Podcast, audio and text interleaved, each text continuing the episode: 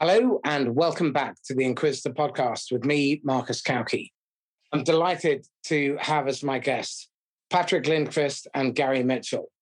We've had a previous conversation on the future of work, and we're taking that conversation further today. We're going to be exploring some really difficult and thorny subjects around long termism versus short termism, the pace of change, what's valued in business, and leadership. So, if we can start with 60 seconds, Patrick, on what you're doing at the moment in your role uh, within Helsingborg, please. Well, thank you. And uh, thanks for having us back.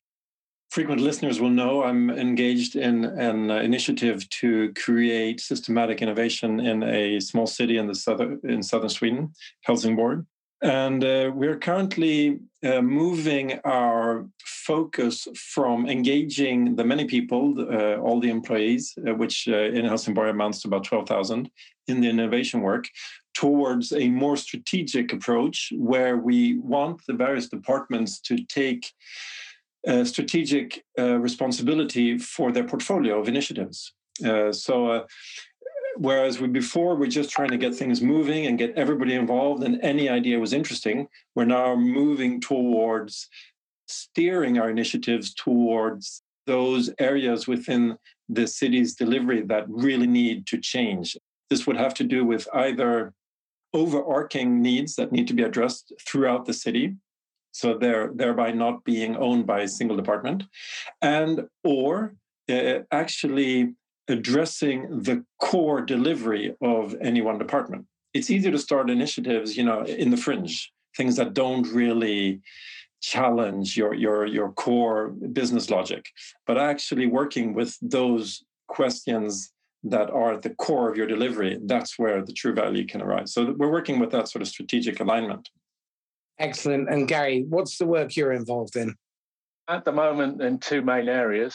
One is uh, helping uh, small businesses or growing businesses who are not investment ready get investment ready. So helping the teams come together and write a coherent business plan that can articulate clearly to future investors where the value is that they seek so that that will support the uh, fundraising process and because i build it with the teams it's it, it's owned by the teams so companies sometimes make the mistake of outsourcing that and then it's not their plan and then they don't they don't really speak to it well.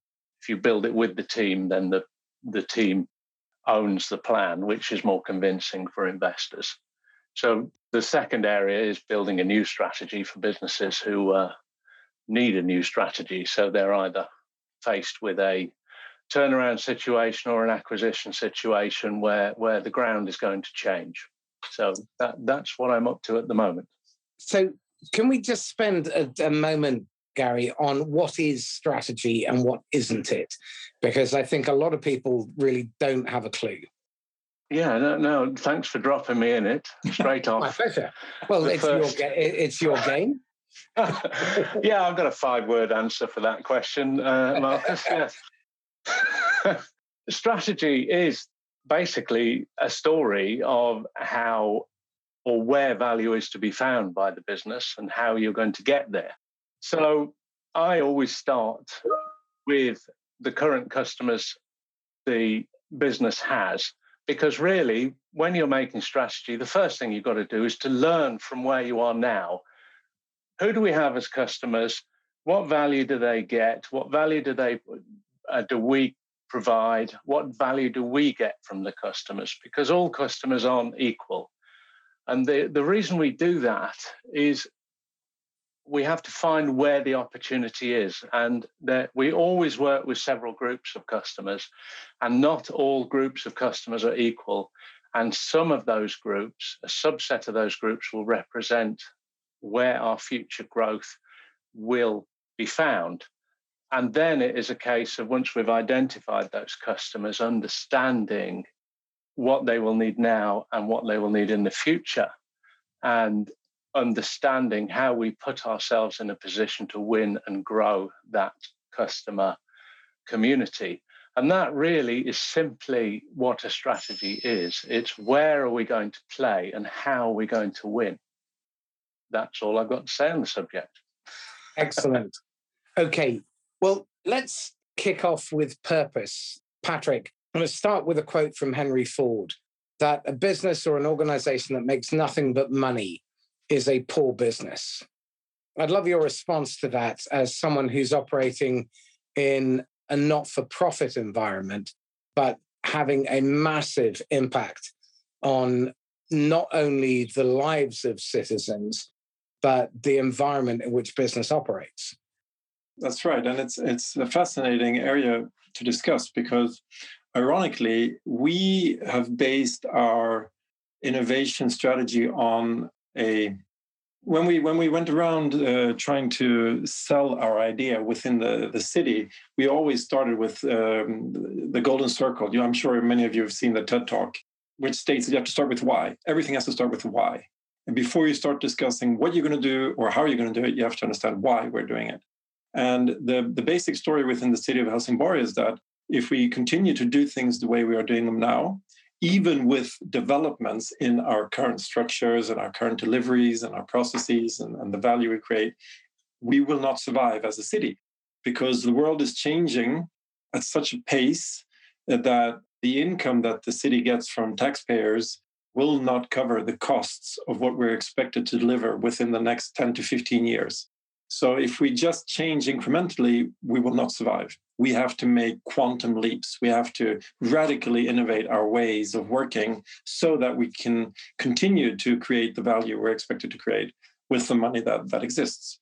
So the why is about you know being uh, of service to the community and being able to maintain that that that service in the long run or even in the medium to, to short run ironically, we have also established a bunch of KPIs so that we're not necessarily measuring value created in terms of income as like you would in the private sector but we do have a, a, a bunch of kpis to be able to follow whether or not we are developing our capacity to work with ideas to put ideas into tests to create innovation pilots and then to scale these pilots and, and actually be able to harvest the value that we we thought would would um, be created.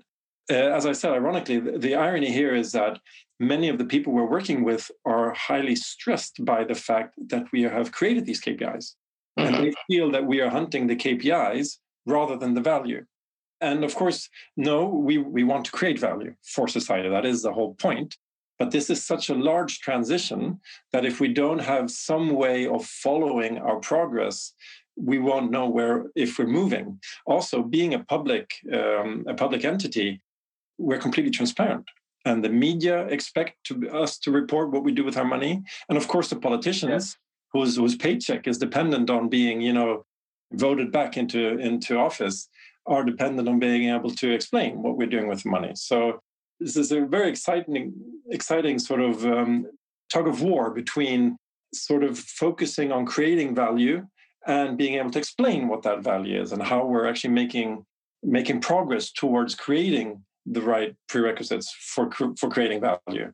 I don't know what your thoughts on that is. I, I feel sometimes KPIs will sidetrack you and they become sort of their own reason for uh, for being for existing, such as money. Making money is, is one KPI, whether or not you're creating value. I think there's a really important point to make here, which is that if we're clear about the outcomes that we are trying to achieve, and the KPIs help us to measure our progress towards them. Questions I like to ask, and I, am pretty sure I got these from my pal Bob Moesta. What are the jobs that people, prospects, customers are trying to get done? What progress are they making? How do they measure what matters? How do they make their money? How do they measure their success? What are their struggling moments? How can we help them achieve their outcomes? What's coming next? And I, I don't think people spend anywhere near enough time asking themselves the right questions around measurement. We'll go into this in a lot more detail because I've got a couple of loaded uh, barrels in my shotgun and a very large soapbox on this. Gary, in the preamble to this, you talked about how businesses are valued on the basis of tangible assets, but the most successful businesses uh, um, have created intangible assets. And a fabulous example of this was the fight between Mercedes and Tesla. In 2019, Mercedes sold about 80,000 C Class Mercedes in the US, and it cost them about $1,000 per customer to acquire them. Meanwhile, Tesla, never having produced a single unit of the Type C Tesla car, created a community where they started a conversation around the environment, fossil fuels, and internal combustion engines. And they sold 200, pre sold 247,000 units of the Tesla Model C at an average cost of customer acquisition of $6. Now, Amazon is a shining example, despite their tax position, of a company that has created intangible assets. Apple, to a large degree, has done a very similar thing. So, Gary, let me bring you in on this because this was your point. Can you build out on that, please? Yeah, I'd, I'd like to combine Patrick's point on quantum leaps, which I think is very important. I want to bring in what you've just talked about in intangible assets, and I want to end up with a three word definition of strategy that I should have said in the first place. Now, if I if I pull this off, I need a medal, right? Excellent. I shall right. send you a gold star in the chat. right, strategy and quantum leaps.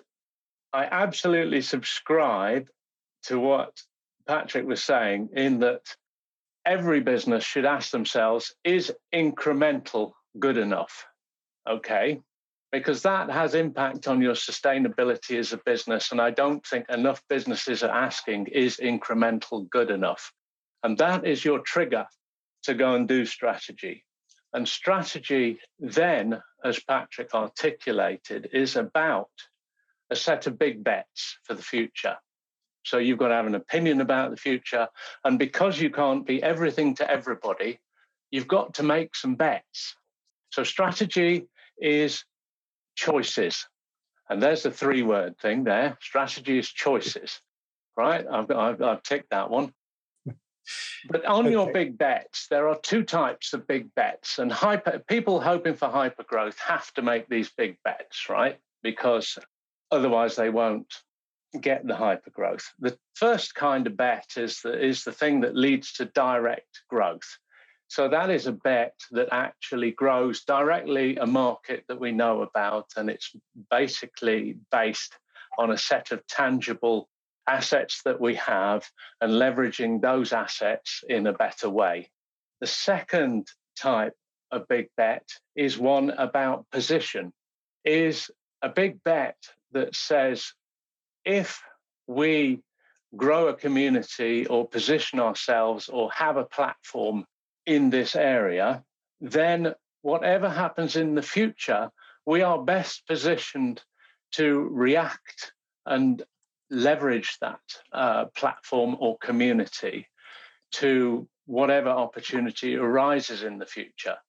And some of the big valuations that we're seeing on companies coming to market now are based on that less tangible position value that uh, you know and i'm no expert in how to define it but actually it's it's it's all to do with building your view of the world and articulating it effectively to a set of investors so that investors get excited about it.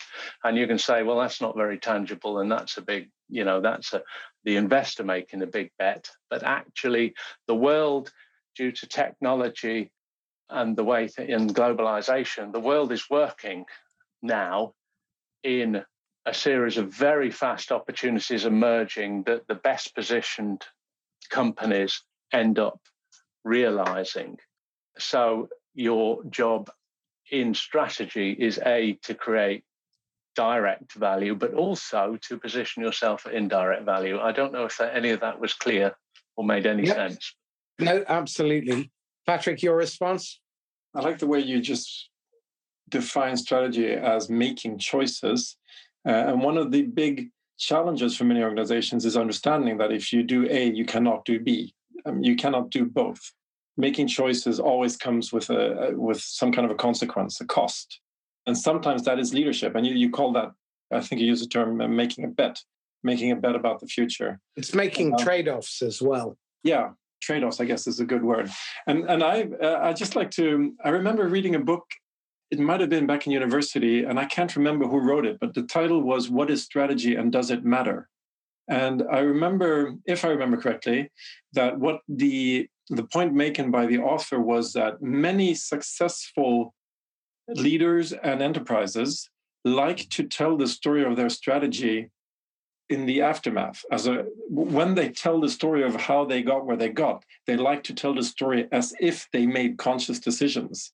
But most often it is the leaders and the organizations that are quickest at adopting to changing circumstances that survive and thrive. And what they should be telling is the story about their ability to understand make the right bets and then actually move along the the the path needed to to win the bet. But often there is some kind of and this might bring us back to our preamble about what type of leaders we find in big corporations i think many people feel they have to tell a story about that they knew we knew 10 years ago that mm. abc would happen this is why we have devised this strategy and we fulfilled all the steps and we've accomplished our goals because they feel the need to tell that story. They can't tell the story. We had no idea what we were doing. We had to make things up as we went along. We had to make new decisions every day. And half of the time, we were reevaluating decisions we'd made half a year before or a year before. That's not a compelling story to tell if you want to be the powerful leader, right? The one, I don't know what term we used earlier on. I think we were sort of um, bordering on, on psychopaths and, and that type of, you know, psychotic behavior and I don't mean to imply that I have worked with any psychotic leaders, but I've heard they do exist. If you read Bob Hare and Robert Babiak's book, Snakes in Suits, they make the point that on death row, only 3% of the prison population are clinically psychopathic. But in the American boardroom, 5% of board members are clinically psychopathic. It's a damning indictment of a how capitalism has evolved that it's it's a home where psychopaths feel confident and comfortable and where their behaviors are actually recruited let alone applauded for uh, being you know good practice burning people out treating them like a, a utility dehumanizing people driving environments of uh, needless high stress that create mental burnout mental ill health high staff turnover, dysfunctional teams, uh, environments where people are constantly blaming one another rather than aligning. That strikes me as an act of gross incompetence on behalf of a board and investors who encourage that. Because the cost of that is that companies that have highly aligned, highly engaged employees make nearly 300% more profit per employee. If you're an investor, surely you want your business to be as profitable as possible. But the way things have been set up is profit doesn't really seem to matter. Growth and revenue do.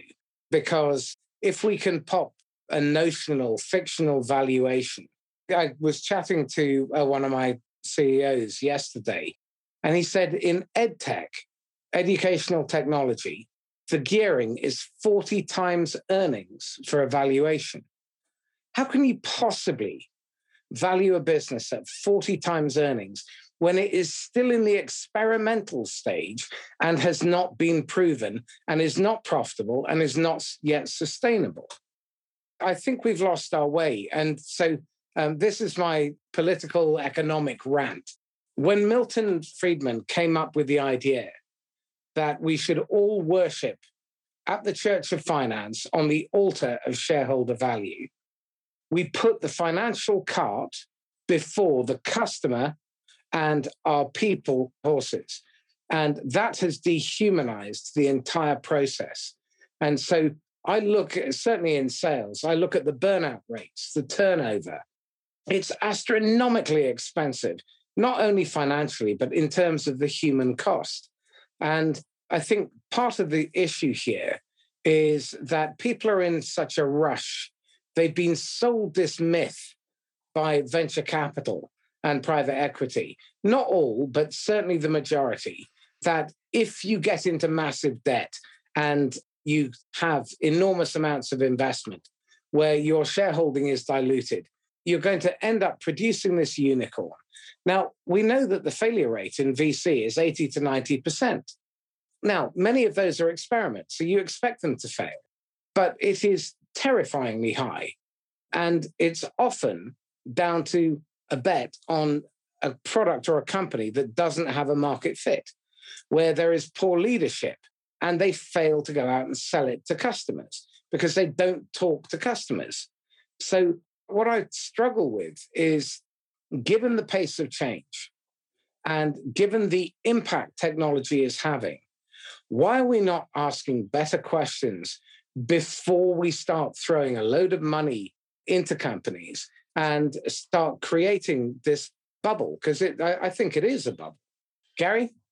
The short answer is that most people wouldn't know a, a, good strategy or a good business plan if it was thrown at them uh, or they were slapped in the face with it, because very few exist. And secondly, senior team leaders I've met don't read anything in any depth. They've got they no time. president. Oh, they run their lives in 30 minute Zoom sessions now. I mean, it's ridiculous. You can't fucking do anything. It is, it, is, it doesn't work with my thought process, which is to, to, to choose something over and explore the ins and outs of something uh, over a two hour period. And then you pull the three, the three nuggets out of the, out of the gravel. We've got ourselves into this treadmill where we, we, we find ourselves very difficult to, to lift out.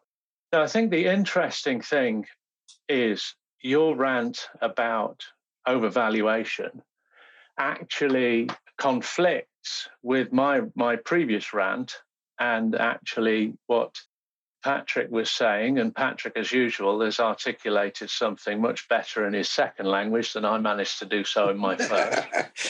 um, you know, that, that many of the successful companies are the quickest in adopting to new circumstances. And agility is very much to be prized. Now, if you were looking at the EdTech company and you believed that they were building some very valuable IP that would position them in the market for where the market was going to go in the future, then you might value it highly. But my suspicion is that not many of those investors have A, had access to information that would give them that belief, and B, probably haven't read anything about it and are following the rest of the investors. so they're looking for a bet, a true bet, right? Yeah. So, but that sort of lies in the in the in the nature of the word bet, doesn't it? You cannot know. That's the whole point. That's that's how yes. you define a bet. If you had a given outcome, it wouldn't be a bet. And this is, I think, this is where we're getting close to the um, core of this issue here, and it has to do with uncertainty and risk. Uh, and when we invest money, we want to have certainty. And if, yes. if somebody gives us certainty, at, they can give us two percent growth with certainty. We say, oh, I like that, but I prefer ten. Or actually, I want hundred percent or thousand percent because yes. that's what this sort of venture capitalist dream has has created this idea that we can with certainty invest and get these huge outcomes but we all know that well at least i i adhere to to a thought that there is no certainty there is only uncertainty and the only way to to manage that is to embrace it and that also means that you have to be honest about that you do not know we think we have an idea. We're going to test it. We're going to follow it up every day uh, to make to learn and understand so that we can fail fast or continue to grow whatever works. And that's how we're going to manage our business. But I think what what investors, professional and, and amateurs alike, are looking for is certainty. So they're looking for the leaders who are telling them that they will ex- succeed, why they will succeed, and how much money they're going to make. And then they just sort of buy into that certainty even though we all know it's it's all just made up. I mean, we hardly know what's going to happen tomorrow. This again is really interesting because I think people do not really understand the difference between risk and sacrifice.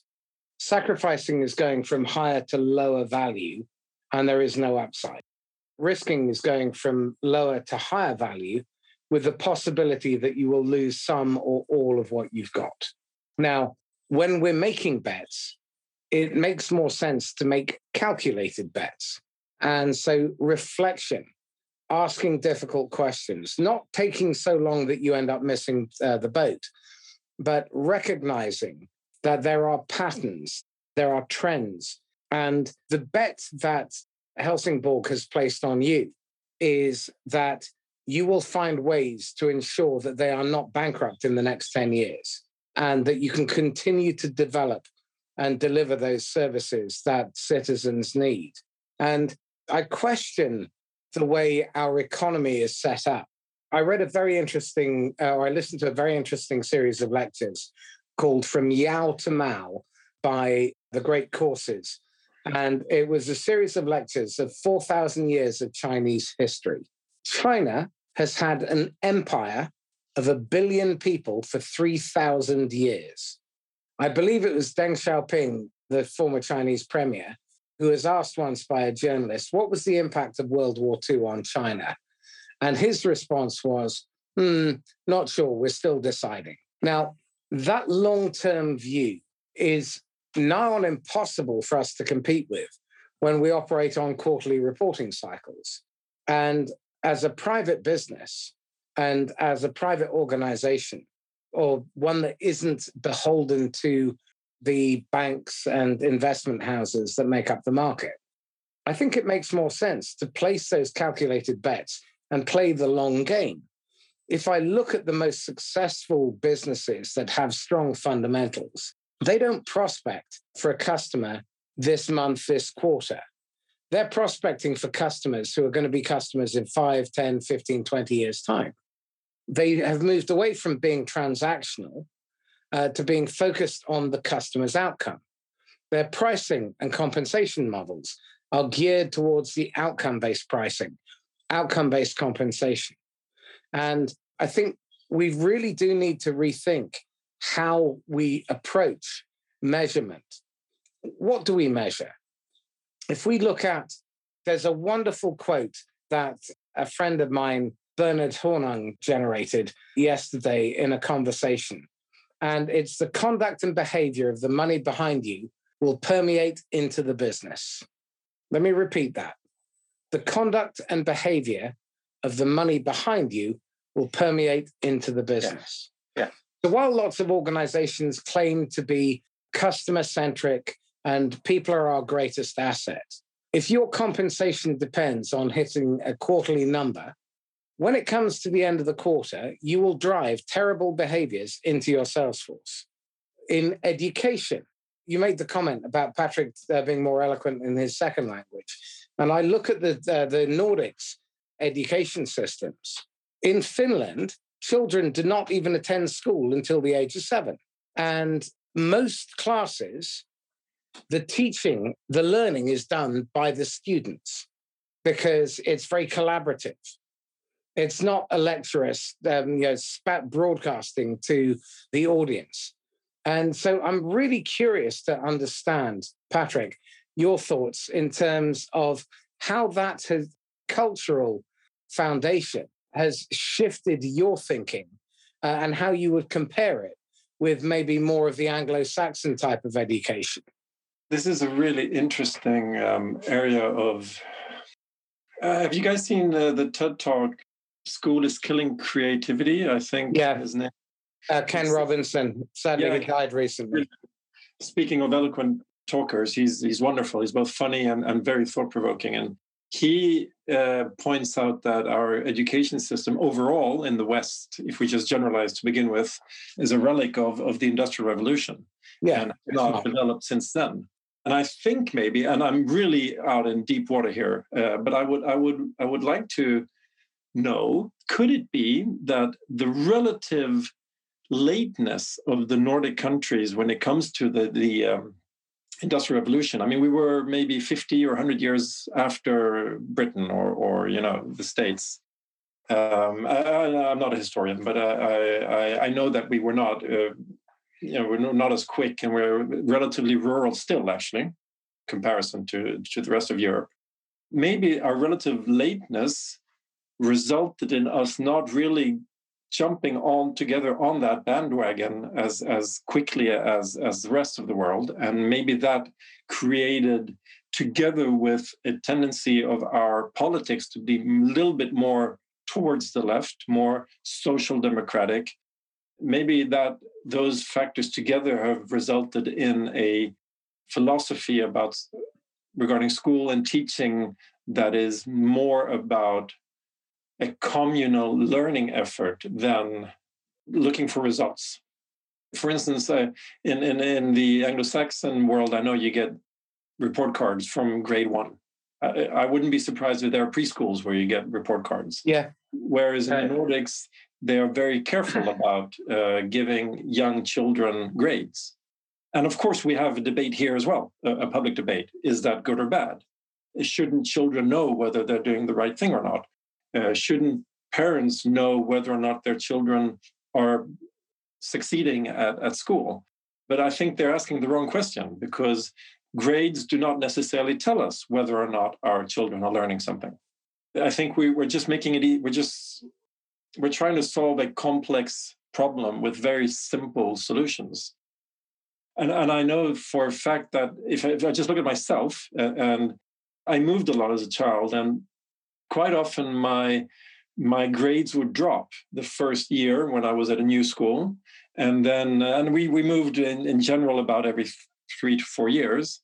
And overall, if I look historically now, I, I can see that my grades were much much higher the third and the fourth year. So I've come to wonder: Did my grades really reflect what was going on with me the first year when I was new at a school? Because I actually think I was learning a lot more I was just learning to adapt to new circumstances and, and a new standard and maybe also a different language or a different cultural setting. So I actually think I should have gotten much higher grades the first years because I was working much harder and was actually achieving learning. It's just that my grades did not reflect what I was actually doing, the value that I was actually creating for myself and for my surroundings. I'm curious. Um, I mean, the, the guy who changed the Swedish education system is a guy called Claes Melander. And he's set up a business called Sellomy, and they do uh, simulation training. So they take what he implemented within the Swedish education system, which is then permeated throughout the Nordics. And there's a lovely quote from him, uh, which I think feeds what you've just said, which is don't overestimate people's knowledge and don't underestimate their capabilities. Because you had the capability, but as you were adapting, what you were doing was you were applying the knowledge that you did have, but in a different circumstance. So it was uncomfortable and you weren't familiar. You hadn't yet found your uh, your groove. And I'm sounding like a 60s hippie. and I think one of the challenges here is we really need to reassess. So, for example, in my world, I think one of the single um, most damaging aspects of training and learning and development is that often it's a tick box and it's focused on the wrong end of the problem. The single biggest factor that I see causing young salespeople to fail is not their lack of energy, their lack of effort. It's their lack of business acumen. They don't understand the moving parts within a business. So the only thing they have to revert to is product knowledge. So then they talk about features and functionality without really understanding the why, the outcome, the jobs that people are trying to get done, their struggling moments. And as a result, they become irrelevant because, from a CEO's perspective or a CFO's perspective, why the hell are you telling me this? Speak to one of my geeks. And so I think we have to reassess and start asking simple but difficult questions. Often the simple questions are really key. So, one of my favorite examples is in the 1960s, I think it was 1970s, the British Army commissioned time and motion study on uh, artillery firing. So, people firing big guns. And it was taking about 27 seconds around. And what would happen is there were two soldiers would carry the shell to the back of the gun. Someone else would open it. They'd shove it in. And then one of the uh, people who carried the shell would turn around, march backward a few paces, turn around, put one hand behind his back, and hold up his other hand. And the captain who was doing this study was befuddled by this. And he asked them, Why do you do that? And said, Well, that's the way we were trained. And said, Well, why? No idea. Speak to the gunnery sergeant. So goes to the gunnery sergeant, and his response was, That's the way I was trained to train them. That's the way we train them. And that's the way we do it in this man's army, sir. Anyway, this chap was in the pub one night, and this old geezer came in, and he'd been work, you know, he'd been in the gunners in uh, either or in the First World War, and he said, "You were in the gunners. Well, well, why do they do it this way? Oh, that's easy. He's holding a horse." they haven't used horse-drawn artillery for fuck knows how long but they were holding an imaginary horse. And we don't ask the question, well, why do we do this? Why did we start doing it? Is it still relevant? If our behaviors and our actions are still relevant, yes, carry on doing that. Okay. Uh, but we have to ask, is there a better way? And I fundamentally believe we are lazy as a species and we are not asking enough of those questions. So, Gary, let me bring you in on this because I, I know you see people being stuck in their ways uh, very often. And I'm curious about the kind of uh, discussion and fights and blame that go on whilst people defend an indefensible position. Well, yeah, I mean, there's a lot of stuck in their ways behavior in businesses. And, and I think it's because people are very much wrapped into the short term of operations and actually don't make space to actually think about what the future might be. So, in people's days, they do not make space for talking about the future. So, if you ask people how much, what percentage of your week do you spend on planning or building the future business, it will be, oh, they'll have to really think, and it will be a low number. Okay. And that's why people are stuck. And I think it goes back also to your simple question. And the simple question that can unstick would be of your current customers now, the current types of customers you have, what will be in five years' time the customer? Uh, will you have more customers of each type, less customers of each type, and why? And actually, that then gets people into the conversation it actually connects the financial world with the think about the future world. Because if you go, well, we've got customers of this type now, will we have more or less in the future? Then they have to bring in advances in technology, competitive strategies that they're seeing, holes or gaps in their own behaviors. And so actually you get them into that space.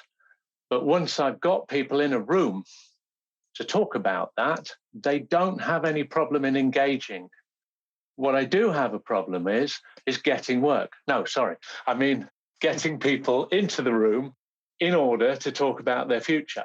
Because actually, you know, and it goes back to what we were saying before, investing money for no immediate tangible return, only a paper exercise, which is a business plan or a strategy, which isn't by many seen as sufficiently tangible, people are reluctant to do it. But once you get them in the room and ask them the right simple questions, they will do it. The problem I see is that they don't get in the room.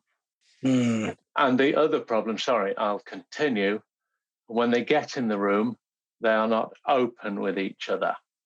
So there are dominant personalities that they either are can't remember the word. Is it obviously uh, Patrick? Help me out with the word. Um, they're, they're, they're bullies. They're, they do not want to cross. You know, so I've yeah, I've I've seen behaviours where if the boss is in the room, the the people under won't say anything that they think the boss might not approve of. So I've had people in the room who were, who are clearly not speaking to their full capability. And also, when you get a management team, a leadership team in the room, there is politics, there are dynamics between the individuals because there are psychopaths in the room sometimes, and also because of the short termism behavior leads to life in a management team being a kind of functional competition to uh, there's a really interesting book by safi bahcall called Loonshots. And uh, he writes about how companies start out being innovative hotbeds of imagination. And as they grow there's a tipping point where they shift from being innovative to where playing it safe starts to occur. And then they shoot down the great ideas and they become very conservative. Nokia is a classic example. Nokia created the smartphone, and middle management was screaming, saying, We've got to uh, pursue this. And senior management said, No, we're perfectly happy making bricks. And that's how we made our money. And uh, people cannot let go of what made them successful. So, Patrick, I'd, I'd love to bring you in for a moment as well, because I, I imagine, given the work that you do, you have to be a consummate diplomat and uh, have the ability uh, to draw in people to the discussion and have them feel that they have the potency, they have um, the right to speak their mind, and that they're going to be protected for uh, for doing so. So I'm curious how you do that. But that is you're, you and spot on because this is a, part of the challenge is creating the environment where people feel that it is okay to speak out, it is okay to question, it is okay to think thoughts that were previously not allowed to be thought, and and it's much easier if you have a um, an environment where it is explicitly stated that we are going to challenge the as is, like a city with the city of Helsingborg making this very bold statement two years ago that we are going to be ranked as the most innovative city in, in Europe. And within a year, they were ranked second, which is incredible. But I mean, this is, you know, coming from the bush, basically, you know, without any pre uh, experience. But making that statement, regardless of whether you achieve it or not, just making the statement creates a setting where you're telling people we are going to challenge the as is. And, and I think Gary has, has touched on a lot of the challenges of, of getting people to experience a safe place where it is okay to, to speak your mind. Incidentally, just a, a tangent, when the, the, few years where I was in a more senior management position, I spent a lot of time reflecting on whether or not I should be in meetings. Whereas many of my colleagues always wanted to be in the important meetings, I sometimes thought to myself, I should probably not be there for explain it's just the mm-hmm. reason that Gary brought up that I want the people who actually know shit to to be able to solve the problem. And if I'm there, maybe they won't, you know. But anyway, sidetracked. One thing I think is it, that you need to embrace is the fact that big organizations are complex. And by complexity, I mean there is they're very complicated and it's very difficult to understand how they're complicated. It's difficult to see. And it's difficult to know what will happen in the large scheme of things if we stop doing A. Or, for instance, you, you brought in the example of the horse not being there anymore. I like to think of that as sediments. You know, we, we build our organizational yeah. processes and structures and, and abilities on different things that we were doing previously. And then after a while, we lost track of why we're doing them, and nobody really knows. And sometimes you don't have anybody who's questioning it, but other times people are questioning it, but you do not know the answer you do not know what will happen if we stop doing A. And since I've worked uh, a large part of my uh, career in IT, I also know that in, in when you have a, a, largely outdated legacy, as you call old IT systems, you sometimes end up in a position where you've had a turnover of of, of, um, uh, of people, and the documentation is maybe not up to speed, or maybe it exists but nobody knows where it is, and you might not know what a certain server actually does. So you would think then, well, it's easy, turn it off and see what happens.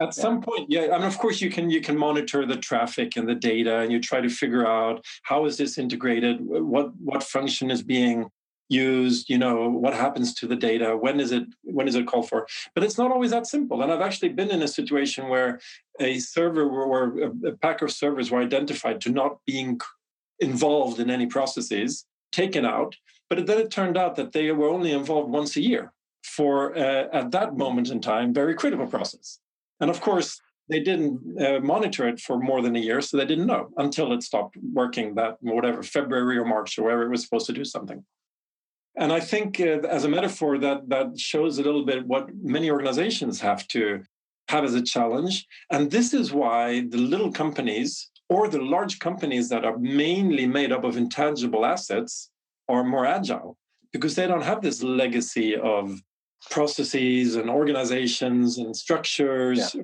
sediments that I that I like to call them.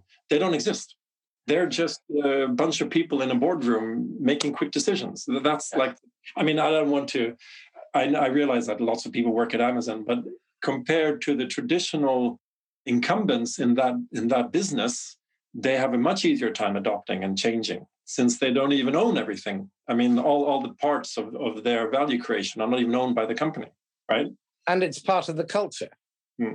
So, Gary, I know you had something to say on this. I was uh, going to support Patrick in, in saying there's a lot of defensive behavior that goes on with functions, like how dare you comment on how I should run my function is a behavior that I have seen. They don't say that to me more than once, but um, they, say that, they say that to their colleagues, which I think is very damaging. And that culture is allowed to exist other thing I'd like to pick up on from Patrick is the complexity of organizations. Now, people, as organizations grow, they confuse the number of people and moving parts in the organization with the complexity of the customer journey. As I said once at Dixons, you're just a fucking shop. you just have 600 of them. So you're customer journey has to be simple. Otherwise, human beings would not know what to do in any situation along that customer journey. And somehow they seem to manage. So there is in all companies a simple visualization of their own customer journeys. It exists. But what happens is that it doesn't exist end to end because there is no owner of the end to end customer journey, and nobody actually writes it down in a compelling visual way. And coming back to Patrick's point about digital transformation, something I've done quite a lot of, the enabling, the single enabling factor of turning round a, a struggling digital transformational project is asking the simple question when it all works, how will things work? How will this store work? Okay, a call comes in, then what will happen? Then what will happen? Or the lorry pulls up at the warehouse. What happens next? What happens next? What happens next? And I've come to projects that are 18 months, 24 months old, and there is nothing written down describing how the business will work when this huge investment made in systems has been made and completed and we've all finished and we've gone back to working. And I have come in going, okay, I know fuck all. Tell me what we're where the finishing line is, what we're trying to build here and nobody can do it. And nobody has done it in 18 months. And it is shocking. And it is relatively simple to do. It's very enjoyable uses a lot of post-its and a lot of different colors and people everybody even the shop floor people get involved. And we're all we, we build a picture of the business and how it will work. And we identify the four or five key areas that really need to be worked out to unblock this whole thing and create the value and you know what? The people in the business are fully capable of doing that. All they need is somebody like myself and a pack of post its. And I think, well, you know what? Shouldn't management be doing this? You know, shouldn't each company have a picture of how their business works on the wall somewhere? And that's just an open question because how do people understand their role in the business? What happens before? What happens next? How important is what I do to the people about to come? You know, that all of those questions are critical in working together. In the preamble, you talked about how so much management is about manipulation instead of engaging. And uh, you alluded to the idea that there is a formula for working well together. I'd love to explore that in the, uh, the few minutes that we have left. Uh, yes. Well, you know, the language used in management and, and change management, first of all, is about how do we make people, well, we've got to do this change. Well, first of all, strategy is built in small groups of financially uh, entitled people, right? Shareholders, boards, and the financially entitled shareholders on the leadership team. Because the other people, the implication of that is it's being done to the other people. Okay. Mm-hmm. Whereas in reality, all the knowledge of what actually is going on with your customers and your processes and where the improvement opportunities are exists with the people in the business. Okay, so you're missing out on a huge piece of knowledge. But the implication is on making strategy just at the top team level, just in engaging those people, is that you're about to do something on to the other people. And that is, in fact, correct in a large number of cases because the shareholders are on the short term, you know, in three years, we want to be out of this and we want to make out like bandits and piss off, right? so that's their horizon and it's a short-term horizon and it's the wrong horizon because the people and i'll tell you why it's the wrong horizon the people in your business a represent your brand and your value to your customer every single day and you don't you're a manager you're stuck in an office right so the salespeople, the people who deliver the service, and the people who talk to customers, engage them, they are your value. Secondly, those people are, uh, are the people who will deliver your strategy. So whatever strategy you make, you're relying on those people to actually change their behavior and do different things to enrich you.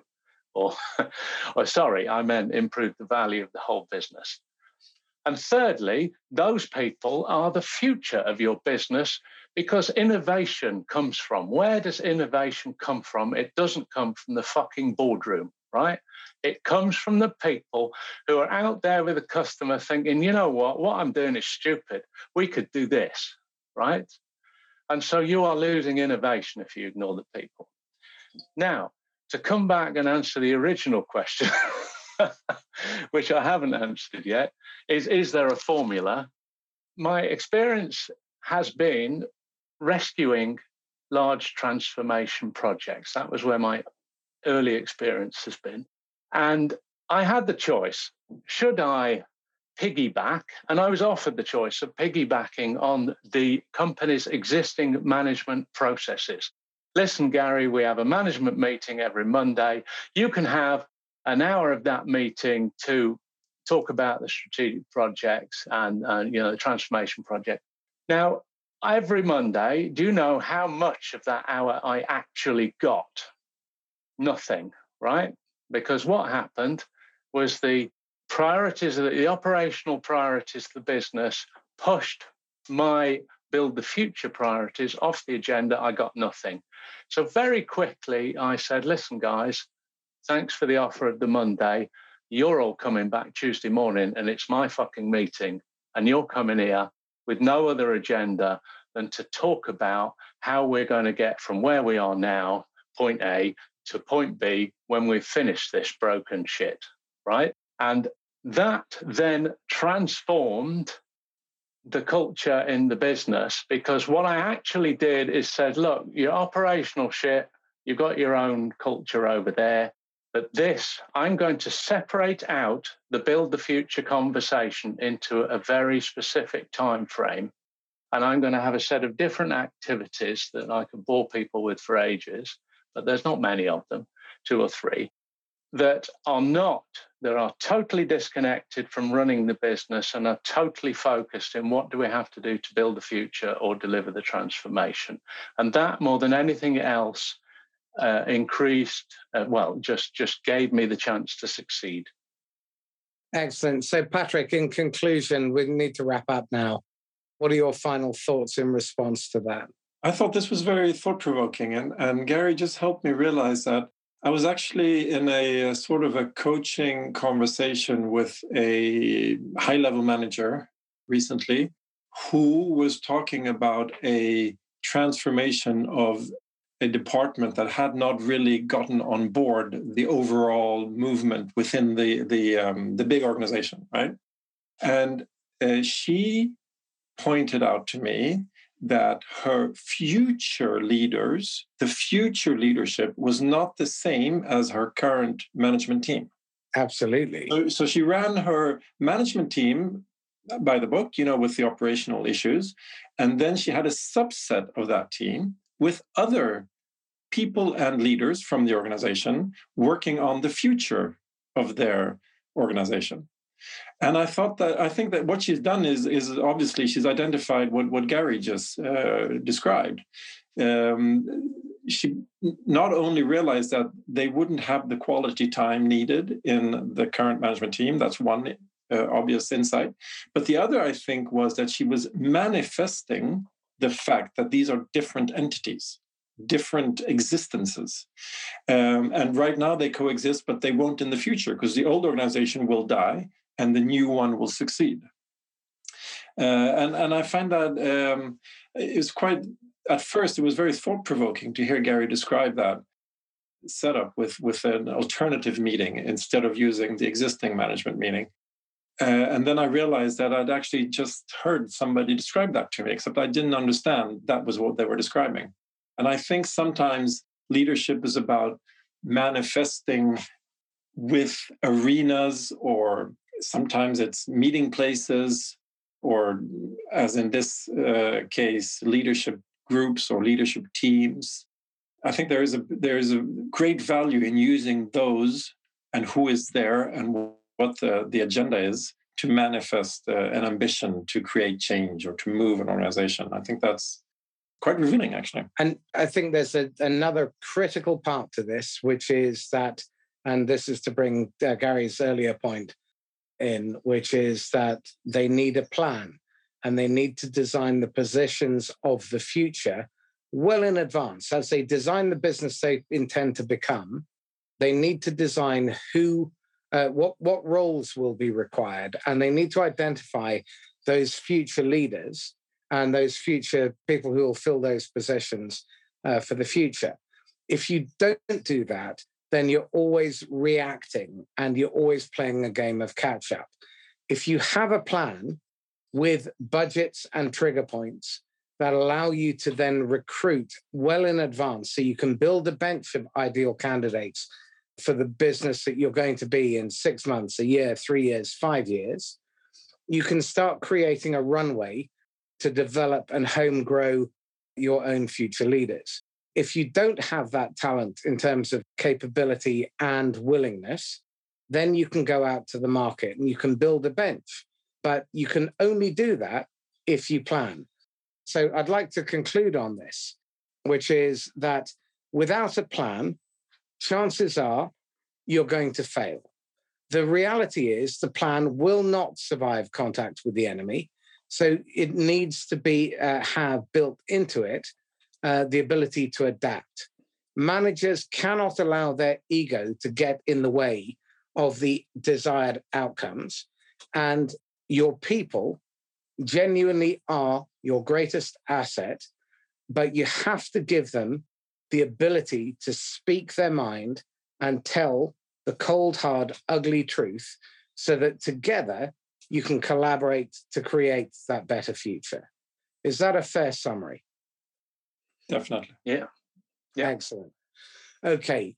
So we need to wrap up, sadly. Really looking forward to the next one. Patrick, how can people get hold of you?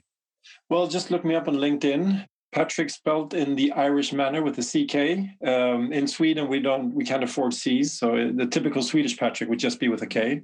Uh, but I'm, um, my parents were international, so they gave me the Patrick with the CK. Sorry, very long introduction. Look me up, Patrick Lindqvist on LinkedIn. Happy to connect with anybody who's interested in um, innovation and, and transformational change. And that's L I N D Q V I S T. Yep, couldn't afford the W. or the U. Gary. Yeah, same. Uh, look me up on LinkedIn, Gary Mitchell, and put an action word like strategy or transformation or program or something like that, and then I should come up. Also, have my website, www.gary-mitchell.com. And um, yeah, ask me anything, happy to help. I'm crap at pitching, so my first contact with people is if I can help you with a problem, then we get to know each other. That's it. Excellent. So thank you both so much. Massively helpful and very insightful. Thank you, Marcus. Thank you. So if you're the owner or the CEO of a tech company in the 10 to 50 million mark, and your goal is to grow your business and achieve real, sustainable, profitable hypergrowth with highly engaged and highly productive employees throughout your entire revenue operation and customers who stick with you year after year, decade after decade, then let's schedule time for a brief chat. My email is marcus at laughs-last.com, or you can direct message me on LinkedIn and please do feel free to connect. Quick pitch we are growing a global community called Sales a Force for Good. And our mission is to remind us that we exist because of, not in spite of the customer. You can find us using the hashtag pro customer. And the objective is to ensure that we capture the best practices that allow us to build ethical sales and marketing operations, raise the bar in the selling profession, and make it an aspirational career choice. So, if this is the kind of thing that wets your whistle, then please do get in touch. We're very keen to build our organization or our community's membership and we're looking for volunteers to tackle the hardest problems that are holding sales back. In the meantime, stay safe and happy selling. Bye bye.